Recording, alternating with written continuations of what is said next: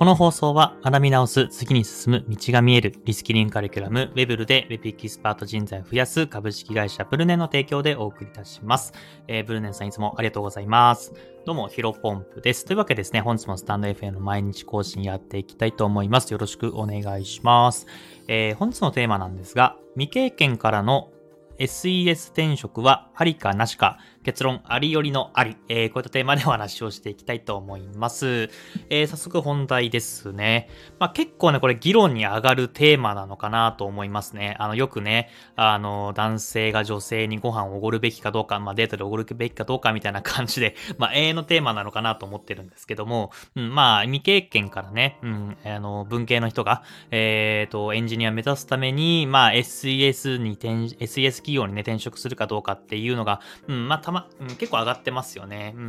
ん。僕がね、エンジニア目指す、未経験から勉強始めて、エンジニア目指す時からも言われてたし、つい最近もツイッターでなんか見かけたかな、なんか SES がね、あんま良くないみたいなね、話をね、見かけてね、まあ、これにね、まあ僕自身の結論というか、うん、終止符を打ちたいなと思って、えー、今回放送しております。で、タイトルにもある通りなんですが、まあ、未経験から、未経験からかな、未経験からのね、患者ですみません。SNS の、SES 転職はですね、まあ、結論ありよりのありなんじゃないかなというふうに僕自身は思っています。というのも、まあ、まあ、ポジショントークに聞こえるかもしれないですけど、僕自身はね、SES の出身なんですね。えっ、ー、と、まあ、経歴というか、あの、流れを話すとですね、2021年の1月にプログラミングの独学学習ね、始めて、えっ、ー、と、確か、転職活動始めたのが2021年同年の7月ぐらい、7月か8月ぐらいだった気がしますね。7月かな？うん。で、えー、っと、9月か10月ぐらいに入社をし、SES, 企業に入社をして、えー、そこから、まあ、半年間ね、えー、っと、企業で、えー、その企業で頑張って、えー、っと、1年、あ、半年後か、2022年の4月にフリーランスとして独立をしているような形になります。なので、僕は SES の出身かつ、まあ、現在フリーランスとしてやらせてもらっているっていう形ですね。で、まあ、なんだろうな、やっぱり SES って聞くとね、あのー、なんだろう、あんまいいイメージ持たない人多いと思うんですね。例えば、まあ、ブラックだとか、え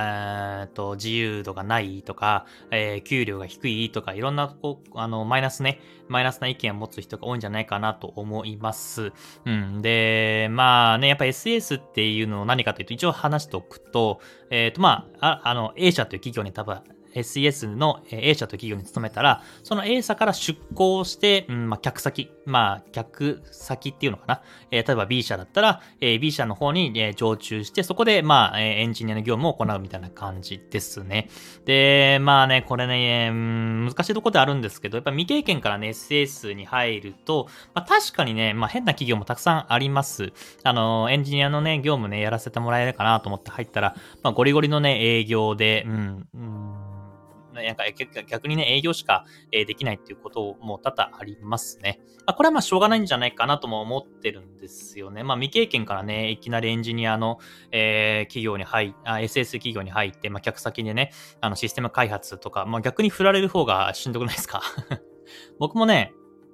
あのー僕はね、結構案件的に良かったんですよね。半分営業で半分、えっ、ー、と、HTML、CSS を書くような業務が半々ぐらい与えられた、えー、現場に入ってですね、やっぱりまあ、あのー、なんだろう。えー、一から、あの、朝から晩までね、多分システム開発だったら多分できなさすぎて鬱になってやめたと 思います。うん、あの、逆にね、HTML とか CSS の簡単な、えー、サイト構築。あとはた、あとはね、まあ、これも運が良いことに、あの、HTML とか CSS を知ってるのが僕しかいなかったんですよね。その入った、あの、客先というか SAS の、えっ、ー、と、相手方が。なので、めちゃめちゃ自分自身で独学で調べて、まあ、それがね、サイト構築とか、あの、システムの、システム開発っていうよりは、まあ、サイトの構築かな。まあそういうところでですね、ものすごく勉強になって、まあ力がついたので、まあこれはまあラッキー。まあでも例外中の例外かなというふうには思ってはいるんですけども、うん、まあやっぱりね、ここら辺の営業のもね、あの、人に、あの、ものすごく大事なポイントなのかな、あの、全然ね、しょうがない部分なのかなというふうに思っています。で、話かなりちょっと脱線しまったんですけども、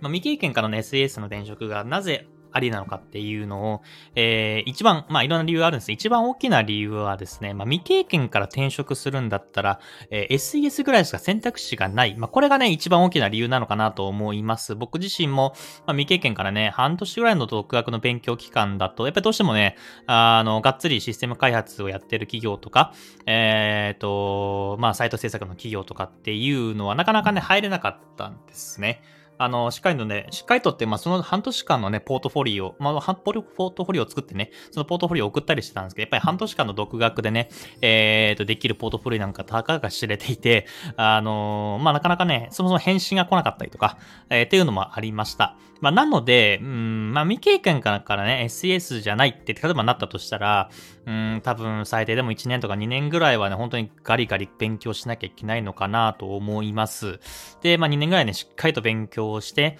一つそれこそね、あの、ココナラとか、えー、ランサーズとかクラウドワークスとかで案件等とか取って、まあようやくなんとか、えー、SES じゃない、まあ自社開発とかね、えー、自分たちの、えっ、ー、と、受注、サイト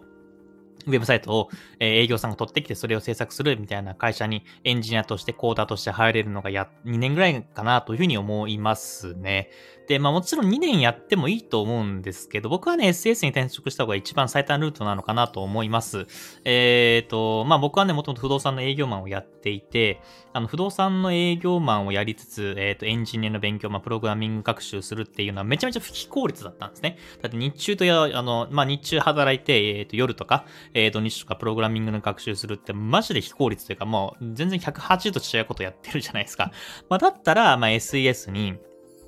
それこそ最低限のね、え転職に必要な SS に転職に必要な最低限の、えー、プログラミング言語を学んで、えっ、ー、と、まあ、SS ね、100%営業の、あのー、案件とか、職種入っちゃうかもしんないんですけど、あのー、結構 SS 企業にありがち、よくあるのは、その SS な SS 企業で、まあ、日働いて、えー、夜は、えっ、ー、と、まあ、プログラミングの教材があって、それを学習できると。まあ、これまで普通にね、プログラミングのスクール入ろうと思ったら、あの、何十万とかするわけじゃないですか。それをまあ、無料でね、働きながら、えっ、ー、と、受講できるっていうのもものすごく魅力だし、あとやっぱり SS って言っても、あの、中にはね、えー、僕みたいな案件で、えっ、と、エンジニアをかじるとか、プログラミングとか HTML、CSS をかじるような、えっ、と、案件に入れる可能性もあるので、やっぱりまあ、なんだろうな、本当に、例えば僕みたいな不動産の営業マンとか、あの、工場で働いてるとか、うんとアパレルで働いてるとか、まあ、180度違う業種で働いてるんだったら、そこでね、2年間、あの、コツコツ、その地道に副業、あの、寝る間も惜しんでね、えー、勉強するってよりは、まあ、半年間勉強して、